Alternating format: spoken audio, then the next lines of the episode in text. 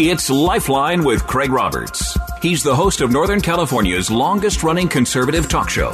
He's a man with a message, a conservative with compassion. He's Lifeline's own Craig Roberts. Good afternoon, Northern California. Welcome.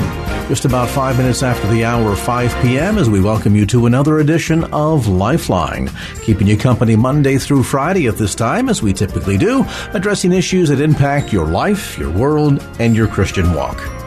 Um, I first saw the book, uh, You're Not As Crazy As I Think, and some are thinking, yeah, and you're crazier than I think. I thought, well, I'm not so sure about the content, particularly in the um, talking point sheet that came along with it, the opening line of which is, Would you choose God over truth? And as I, as I look at it, I don't see this as necessarily a mutually exclusive or an either or proposition, but in fact, it being one and the same.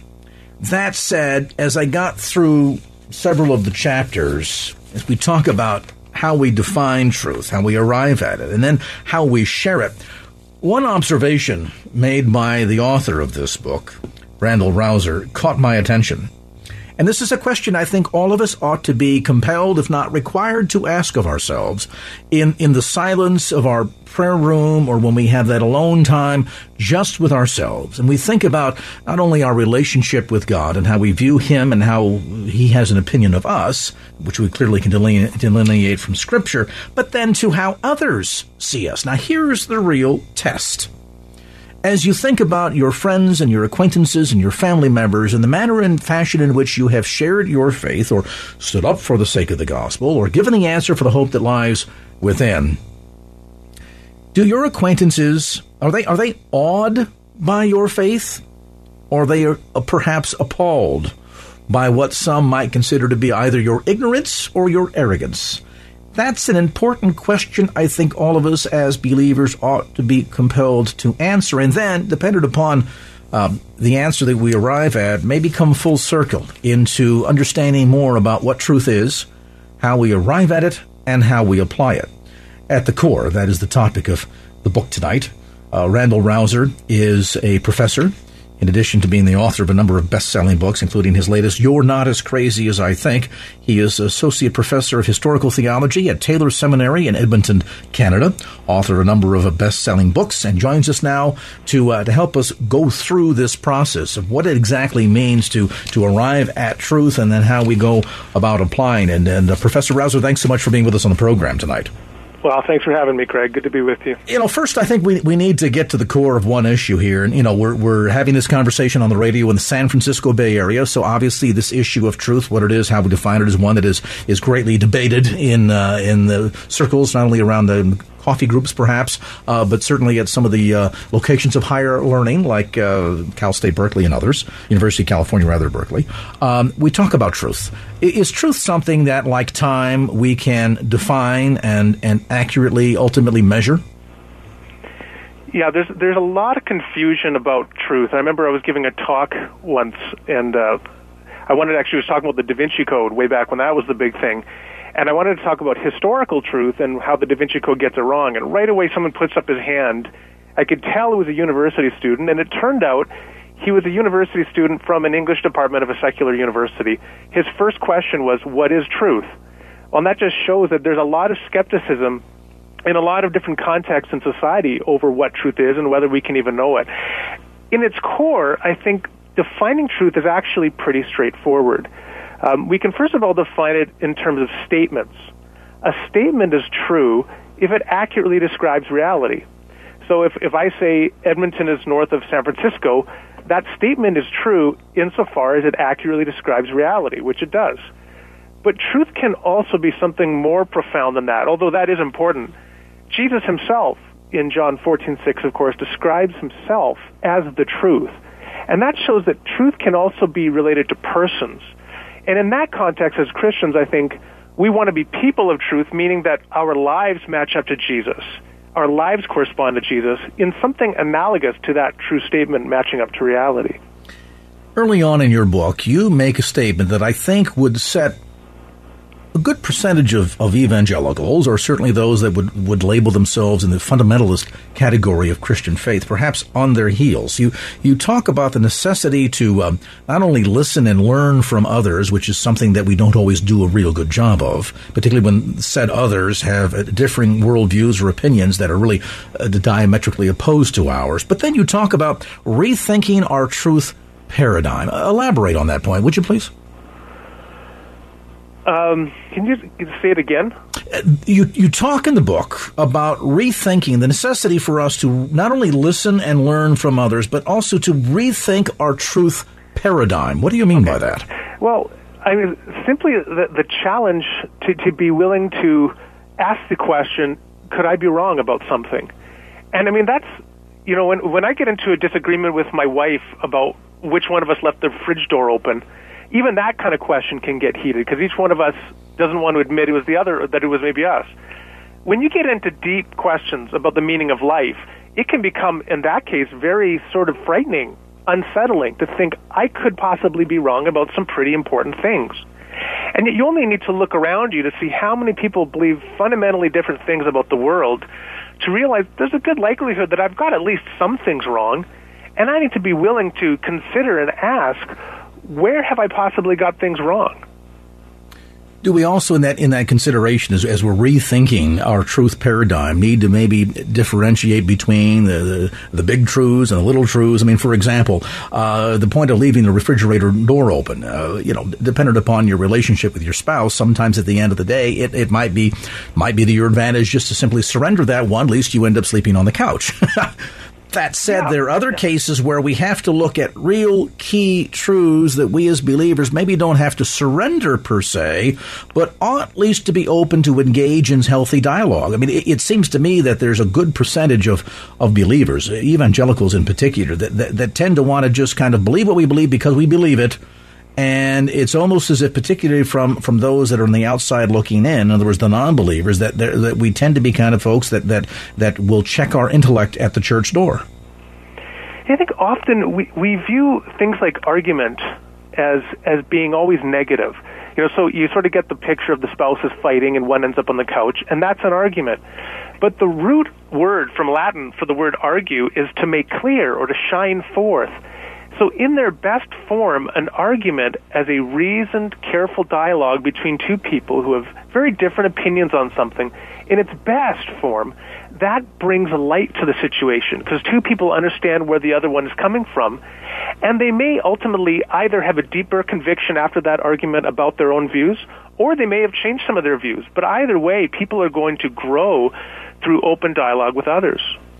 One of the big challenges here, and I want to have you elaborate on this point and help clarify, shed some light on it, in fact, when we come back after a brief time out. And that is the notion that there are those who, who look at others who oppose our viewpoints or our opinions or our values. We might hold that they have a, a differing worldview, for example, or a differing moral values. Um, that we, we tend to couch them in terms of, of, of immediate dismissal because we put them in the enemy camp. Uh, they see those who oppose our opinions or values as enemies. We're going to talk a bit about that and how dangerous that can be, particularly in the process of not just being truth seekers, but also truth sharers. Our conversation with Professor Randal Rauser continues a look at your not as crazy as I think dialogue in a world of loud voices and hardened opinions. We'll get to uh, perhaps some of your voices and opinions too as this edition of Lifeline continues. And now back to Lifeline with Craig Roberts. Welcome back to the conversation. Try to take the fear out of uh, the cognitive approach to our faith. Uh, we are not called to check our intellect at the church door, though oftentimes I think there's a good percentage of believers that do, or when confronted by someone who comes from a differing worldview, uh, a different life experience, and may challenge our faith, you know, we, we kind of hide under the, well, we believe what we believe because we believe it but we don't understand why we believe it or even how we came to that conclusion. Oftentimes, it, it's not even our own faith, it's the faith of our fathers. Not always a bad thing per se, but we should never be afraid of, of engaging in good intellectual give and take. Um, particularly so as we're trying to better understand not only who we are in our relationship with Christ, but then too to be able to share our truth about the gospel and who Jesus is with others. Toward that end, our conversation tonight with the author and Professor Randal Rauser. The book is called You're Not as Crazy as I Think Dialogue in a World of Loud Voices and Hardened Opinions. Um, come back to this point, if you would, that we touched on, uh, Professor, just before the break the idea that oftentimes we kind of, we kind of recoil in the thought of getting engaged in dialogue with others that have opinions that sometimes are diametrically opposed to ours because we, we kind of tend to couch them and ultimately dismiss them because we see them as our enemies. Is that problematic? Yeah, I think that's a, a real problem, especially when you have a pluralistic society, a society where people hold very many different views, because you just have the practical question how are we going to get along? Now, I remember I was at a, a conference, just to give you a very concrete example. I was at a conference a few months ago, and I got into a conversation with um, a young man who was finishing his PhD in philosophy at Notre Dame University, so a very intelligent fellow. And we talked about the historical resurrection, the evidence for the resurrection of Jesus. He had grown up in a Christian home, but he had looked at the, the evidence for the resurrection and he ultimately lost his faith over it. Now, the interesting thing is, I've looked at the same evidence, and my faith is stronger today than ever.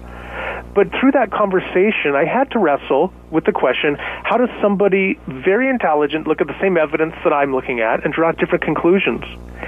And, and that's the kind of puzzle that can really shake people up. So we often have a way of restoring the comfort level when we encounter people like that. We can label them. The easiest thing to do is to label them. So to explain their, their lack of, of agreeing with us, either from them somehow being not intelligent, but that didn't work in this case because this guy was a PhD. The other option is to say, well, they're wicked somehow. They're just rejecting, refusing the evidence that's before them. The problem with that response is sometimes when you really get to know people, you just can't dismiss them simply as being wicked. And that just means that often things are a lot more complicated than we recognized. So we label them to ultimately dismiss them as opposed to engaging them, which I think would suggest perhaps that we ourselves don't feel like we're on all of that firm foundation. That goes back to this, this notion that oftentimes we, we know what we believe, we just don't know why we believe it.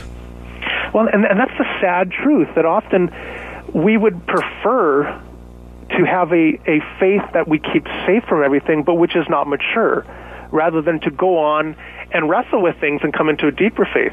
I, I had one student once come to me in, uh, at seminary. She was teaching an adult Sunday school class. She wanted to look at the historical evidence for Jesus in the Sunday school class, but one of the students said, We don't want to look at that evidence because we know of a couple students who went off to university and lost their faith. Now, that's just not an adequate response. You, you mentioned uh, 1 Peter 3.15, uh, that we need to have a reason for the hope that lies within us. Paul said, if we are wrong about the resurrection, we are to be pitied most of all people. We can never be afraid of looking at the truth. And we don't have to be afraid of looking at the truth. We should always look and consider the evidence, whatever it may be. Are we afraid perhaps to look at the truth because, again, we're just not secure enough in it, and so we're afraid that, that any um, uh, reasonable uh, examination might perhaps shake our own faith, and therefore we just rather avoid it?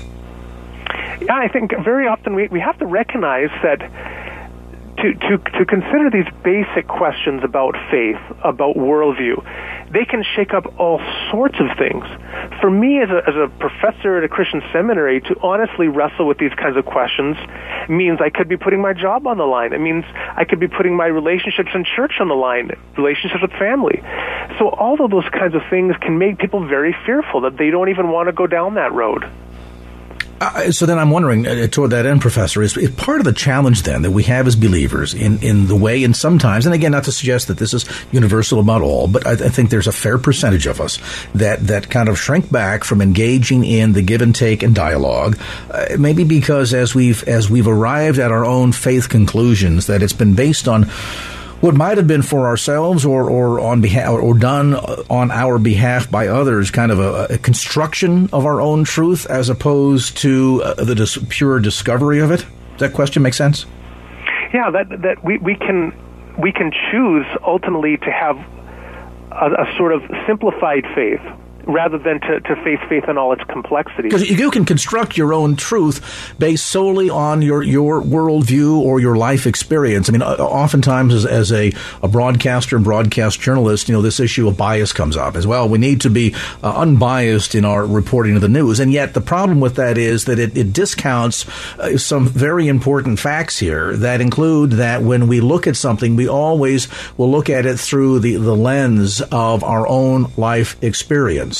In other words, if we came from a household where we had abusive parents and dad was an alcoholic, uh, th- there might be a predetermination that that's the way most relationships are. And so maybe in, in our worldview, because of our limited life experience, we don't allow for other truths or a broader truth because we're very limited. Does this become the same thing then when it becomes applicable to our faith? That, for example, if you've never, I'll go out on a limb here, if you've never seen a miraculous healing, you conclude that they don't exist because you've simply constructed, quote unquote, your truth based on your limited life experience as opposed to going through the discovery process.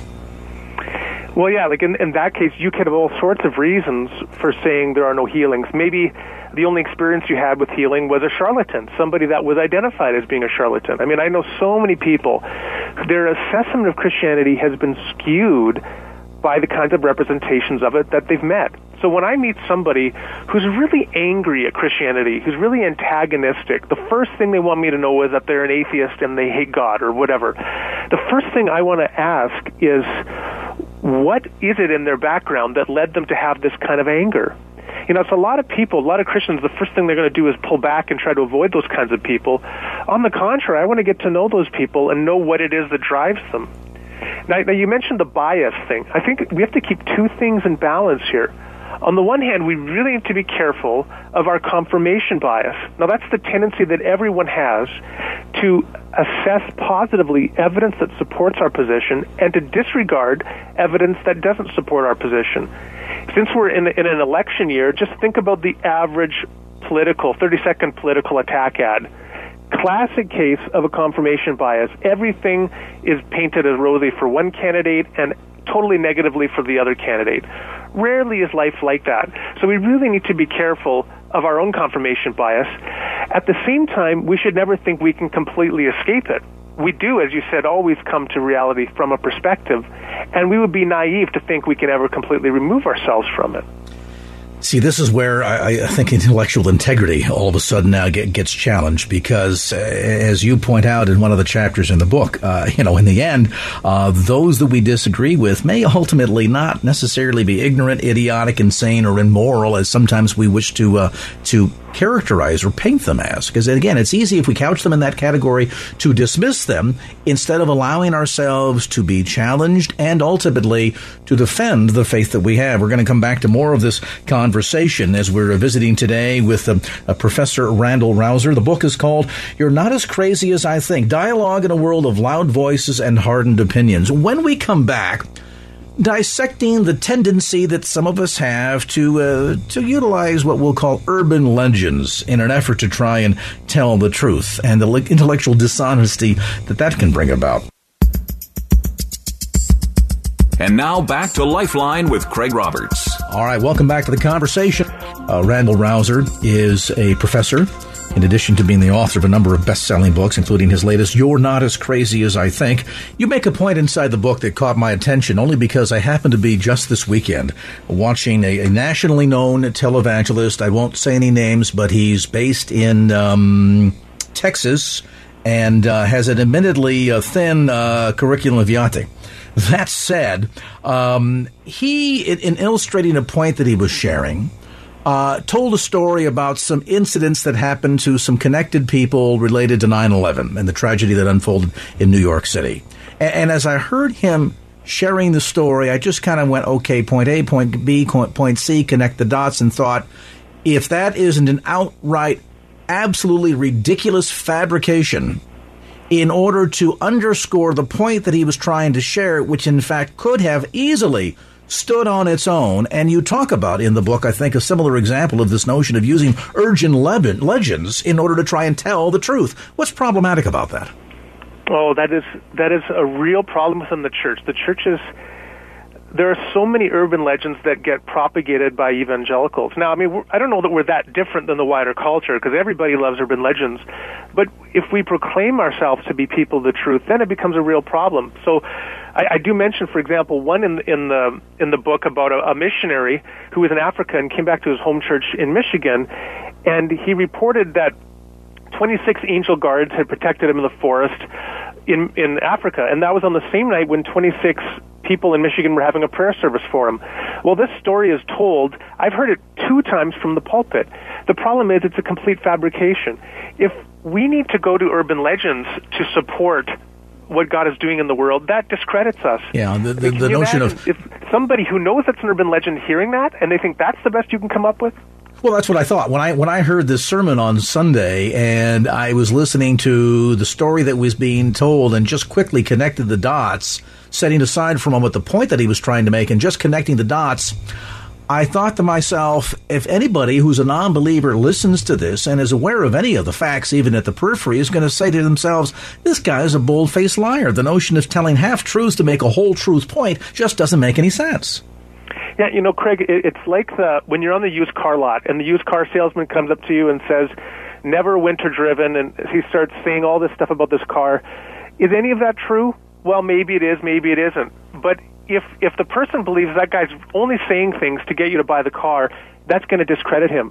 When, Christ, when, when non-Christians look at Christians in the same way and think we're just like salespeople, we'll say whatever we can to close the deal, that discredits us as well. There's another point to all of this that you, you dive into in the book that I think helps to uh, to challenge the, the, the, and stretch the intellectual um, integrity of believers, and that is the notion that that sometimes uh, not everything is as it seems to be. Uh, tell the uh, the red Corvette story, would you? By the way, when I read the story and got into it, I thought I know exactly where, he's going with this, and of course, it's exactly where you lead us. Yeah. Uh, that story haunted me for a few years, so I thought I would use it for good. Um, several years ago, in the mid 1990s, my wife and I came to church, and rather than allow this to become an urban legend, I'll be specific. This was Christian Life Assembly in Greater Vancouver area. We came into the church. It was the parking lot was packed. There was one spot I saw, so I pull up the car, and lo and behold, a red Corvette is parked diagonally, taking up two spots.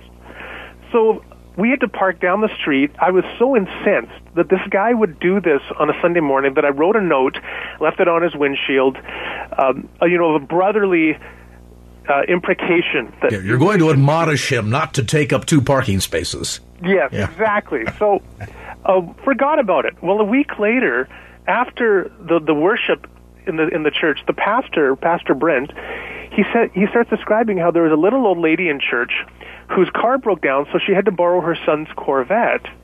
Uh oh. Then he says she broke her. She had just broken her hip, and she was having trouble getting uh, getting out of the car because it has such long doors. She had to swing the doors way out, so she parked at the edge of the parking lot diagonally, so she wouldn't hit the next car over when she swung the door out. Well, you know, my wife just turned beet red, and I was saying, "Ah, casual." Who would have thought that a little old lady with a broken hip was driving that Corvette. The lesson I took out of that is never be too quick to judge a situation. We really often don't know where people are coming from. We have all our assumptions about the way the world is, but often those assumptions are wrong. And in my case, they were critically wrong. You know, and the amazing thing about that story is that I think oftentimes we, we, we have a horrible case of amnesia when it comes to our own faith journey. Uh, we assume that everybody ought to be at the same intellectual and faith position as we are. And we for, oftentimes forget the process that we ourselves went through. I mean, are there aspects of my faith that is clearer and stronger and has a better understanding today than it had five years ago, 10 years ago, 20 years ago? Absolutely. We look at somebody else who does doesn't believe as we do, and we assume that they're evil, that they're under the control of Satan, that they're ignorant, that just, we think of this list of awful things about them, not realizing that, you know what, they're probably just on a different position in their faith journey, or, or perhaps even if they've begun their faith journey at all so often we can you're right like we're we're just uncharitable we forget about where we were in fact i have i have a friend who he was the director of a homeless shelter for for a, about a year. And then he left that job, and a couple years later, he found himself in the downtown again, and he was looking at all these homeless people, and he suddenly realized where he used to look at them with compassion, now he looked at them with disdain mm. because he hadn't been around them, and he forgot where they're at in life and, and the kind of compassion he needs to have for them. So often we're in the same place. You know, I think, well, I've I've grown up mature, you know, in my Christian walk. Why haven't you grown up? And like you say, we forget that we were in that same place. You quote Richard Dawkins a number of times in the book. In fact, I've had him on the show. We've we've had some interesting give and take. At the end of the day, uh, he had his opinion, I had mine. Uh, you you mentioned the fact, and, and, this is what caught my attention that that he's uh, he's baffled and astonished about my faith. And I, I will be honest with you, uh, Randal, as I've talked with him and heard his opinions and and read some of his books, uh, as as much as he's astonished and baffled by my faith, I am at his lack of you know lack of same. and yet, I, I don't think we should ever be fearful of engaging these people because that that exercise of our own understanding of the truth and how we arrived at it I think is critically important. And at the very least, it will demonstrate to the people that we are trying to share our faith with that we've got intellectual integrity. I think not not everybody that you disagree with is going to be nice, and I think Richard Dawkins is a great great example of someone who often, in public debate and dialogue, can be quite condescending and rude. Agreed. But the first thing I would just say is is Christians should not reply in kind, and you know, I, I do think, uh, I mean, he does have a genuine perplexity about Christians, and I do think that that does reflect something of the own of his own categories that they're too simplistic. That he tends to dismiss anybody who disagrees with him as a faith head. I mean, this is the term he uses. You know, anyone who has a, a religious faith is a faith head, and that's just this dismissive, insulting term but if that's the way he thinks, then when he meets an intelligent faith head, he just doesn't know what to do with them or how to categorize them. And I guess that kind of takes us full circle to the point that we had made earlier, and that is that, you know, uh, this notion that if somebody doesn't think or believe the way we do, uh, we shouldn't immediately go in and uh, assume that they are uh, evil or uh, working for the devil and things of this sort. Uh, that that everyone that we uh, you know find a point of disagreement with uh, over who God is and our faith and how mankind came into being, whatever the point might be, that these people are not always ignorant or idiotic or insane or immoral. They may just have uh, a, a, different approach. They may not simply be as, as mature in their faith walk if they've even begun it. You know, there's a great illustration in uh, Harry Blamires' book, The Christian Mind, where he, he says the Christian mind will look at a courtroom and say the judge that has sat on that bench over those 40 years may ultimately be the most sinful person ever in the court because we don't know the human heart. And the, the sobering question for us is to ask those questions about ourselves, not just always focus on other people, but ask, where am I in my faith? Have I tested my own faith? Have I seen that it's genuine? Or others confirming it? Uh, there, there, needs to be a lot more soul int- introspection because often we want to define ourselves over against other people to make ourselves feel better, and that can be a dangerous position to take. And not to, um, you know, group think is an easy thing to do. Uh, it could also be very dangerous. Look at the Branch Davidians, David Koresh. I mean, we can go on with lists of these these types where we just suddenly we, we are with quote unquote like minded people, uh, but sometimes the, the decision process with some of these people may not may not be existent at all. Can you speak to that point? Well, I would I would say that it's a very dangerous position to be in. I mean, those are the extreme cases. To be sure but but it is nonetheless a dangerous position to be in if you only interact with people that share a very narrow set of views with you. I mean, it's important to always be seeking to develop friendships, relationships with other people. Over in the last year, I've spoken twice at the Edmonton Atheist Society. I tell you, you get a lot of different views there that I wouldn't hear typically in seminary, and it's refreshing and challenging. So, I mean, I try to do those things to expand my horizons, and I think that's something we all need to strive to do. And, and, you know, at the end of the day, I think that as we began our conversation tonight, Randal, if we're fearful of engaging in that kind of give and take, it probably says more about our, our own lack of, of intellectual and spiritual integrity than it does about the others, wouldn't it?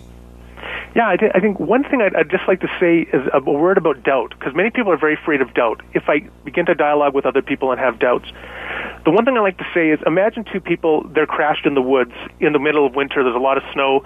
The one guy says, I can't feel any of my body parts anymore. um, but I feel great. And the other guy says, oh, I got pain in all my hands and feet. Well, it's the second guy that's healthy. The first guy, frostbite has already set in.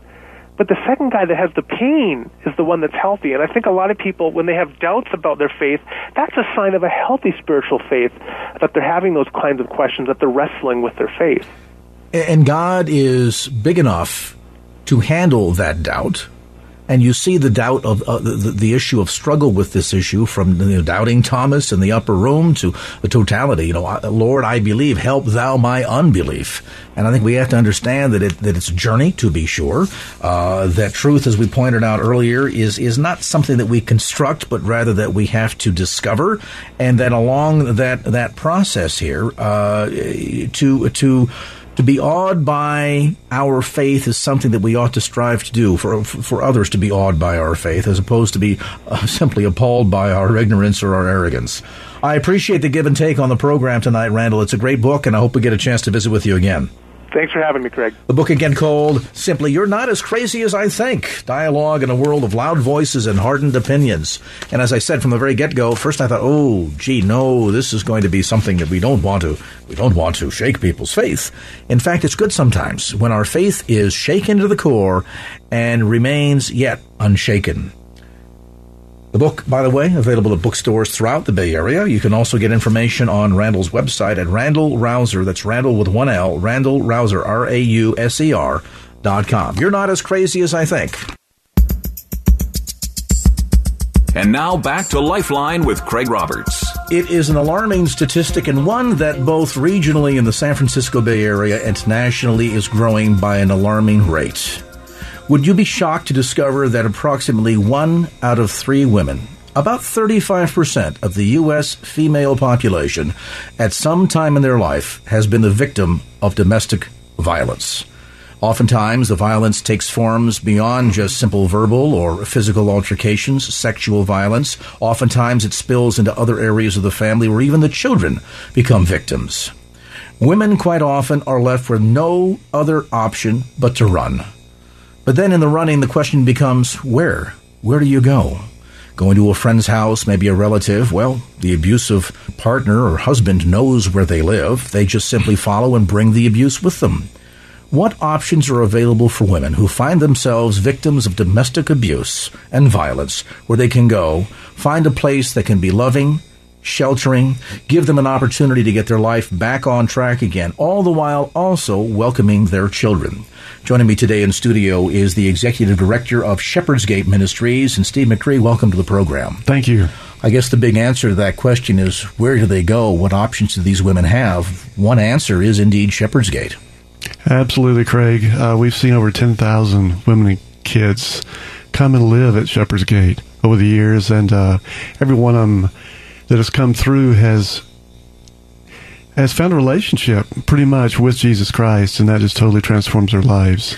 This ministry is a real grassroots ministry in every uh, sense of the term, isn't it? I mean, I, I think of the beginnings. This began as one woman with one house, with one burden, to help women that were facing crisis circumstances. And this has grown into a ministry now 25, 30 years later that, as you say, has impacted the lives of tens of thousands of women and their families. That's fairly remarkable. That's correct. It's, it's, totally been totally God and um, started a little three bedroom house, 16 women in a very short term program. We couldn't have them very long, and it's grown just in the past few years to two campuses. 90 women and children can live at a time and the services like there's 42 different classes we give them all bible based their lives are, are literally transformed. When you see someone come in the door um, the beautiful thing to me is they could come in literally black and blue uh, certainly hopeless in their eyes. Uh, the kids dragging their dragging their one little toy behind them or whatever just all their belongings with them. And they've escaped and they're not don't know what they're escaping to and sometimes they first walk in and see the beauty that God's provided there in the, the actual physical buildings, they just weep and realize how much God loves them and how much the community, how many caring people there are. Because with no government support, it's all people in the community, and that's the way we uh, exist. You know, the irony is we, we hear of these statistics 35% of women uh, at some time in their life will become victims of domestic violence of one sort or another. And of course, we know on the, the severe end of that continuum are women that are dealing with circumstances where the husband is physically abusive, sexually abusive, maybe is dealing with a drug or alcohol problem that spills over into now abusing the children. Women oftentimes are fleeing these circumstances, no sense of what they're running to, they just know what they're running from.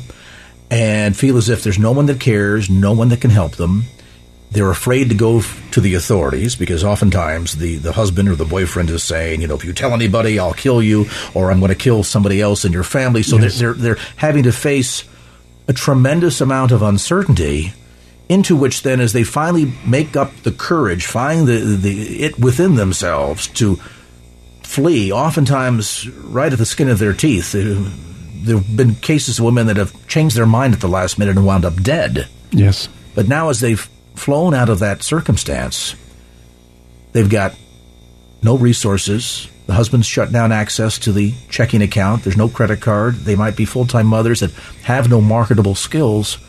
Where do you go? What relative do you call and say, by the way, not only do I need to get away from my abusive partner, but now I got a couple of young kids with me. And so, in that sense, then, Shepherd's Gate has really become kind of a an oasis for these women, hasn't it? Absolutely. With the intensive programs and with the love of God, uh, again, they get everything they need to rebuild their lives for them and their kids. And then also uh, stops the cycle of abuse. And you're talking about the abuse that can happen. Shepherd's Gate really takes in women and kids that are homeless for any reason. Much of that is domestic violence. Uh, one form of abuse is abandonment.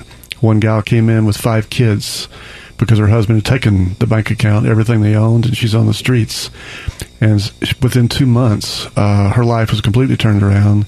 She didn't know Christ when she came in, neither did her children. One by one, they found the Lord, and their dis- their um, entire demeanor changed so much. She knew there must be a, really a God for their kids to change that much. Yeah, she had a house and a job within three months of coming to us. So they're not only rescued from often very dangerous circumstances, they're given a sense of hope in some cases, hope for the very first time. You were mentioning to me, Steve, off the air, of the story of one woman who has been involved in the Shepherd's Gate program for a while now, who literally, in in the middle of a, of a gathering, stopped and was crying and was expressing the fact that at that moment she was experiencing genuine, unconditional love for the very first time in her life, and this is a woman in her forties Yes, she's about 45 years old and just began bawling during our, actually yesterday's Bible study. Wow. My wife and I were giving, and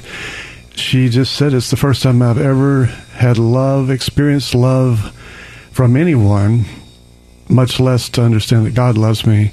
And she said, you know, it's the first time I've ever been happy in my life, and it's the first time I've ever loved myself. Mm. There's something different about the approach that Shepherd's Gate takes. I mean, there are plenty of women's shelters. We know about them. You can go online and you can find a whole list of them in the San Francisco Bay Area. You can go to the Yellow Pages and find them. Finding a shelter is one thing. Finding home, finding family, is something entirely different. As you look at the programs and services offered by Shepherd's Gate, distill down, if you would, Steve, for our listeners, what's the one single difference about Shepherd's Gate from any of the other secular programs that are out there?